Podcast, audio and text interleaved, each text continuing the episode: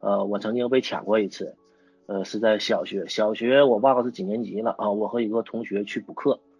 呃，补课的过程中呢，碰到两个女的，女的就把我当街就拦下来，女拦下来的以后呃抢你呀，你别呗，嗯然后就帮着把我拦下来，真是女两个女的，嗯嗯嗯，然后当街把我拦下来，拦下来然后就问我有钱没，然后我就说没有，完他说完旁后边有个女的就喊你跟他废什么话，上去给一个大巴掌就完事儿了，这这说啥就完事儿了。这说明东北的女生是有多彪悍。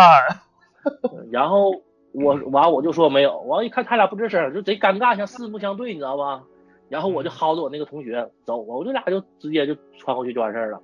然后从那以后，以后再补课，我们就再也不走，就是我被抢那个路了，完也就没再发生这个事情。嗯嗯嗯嗯后来这呃就，不知道 我呃我这算不算是桃花劫呀？好，我感觉可能是遇到新手了 吧。合合理避害这个方法非常好，我感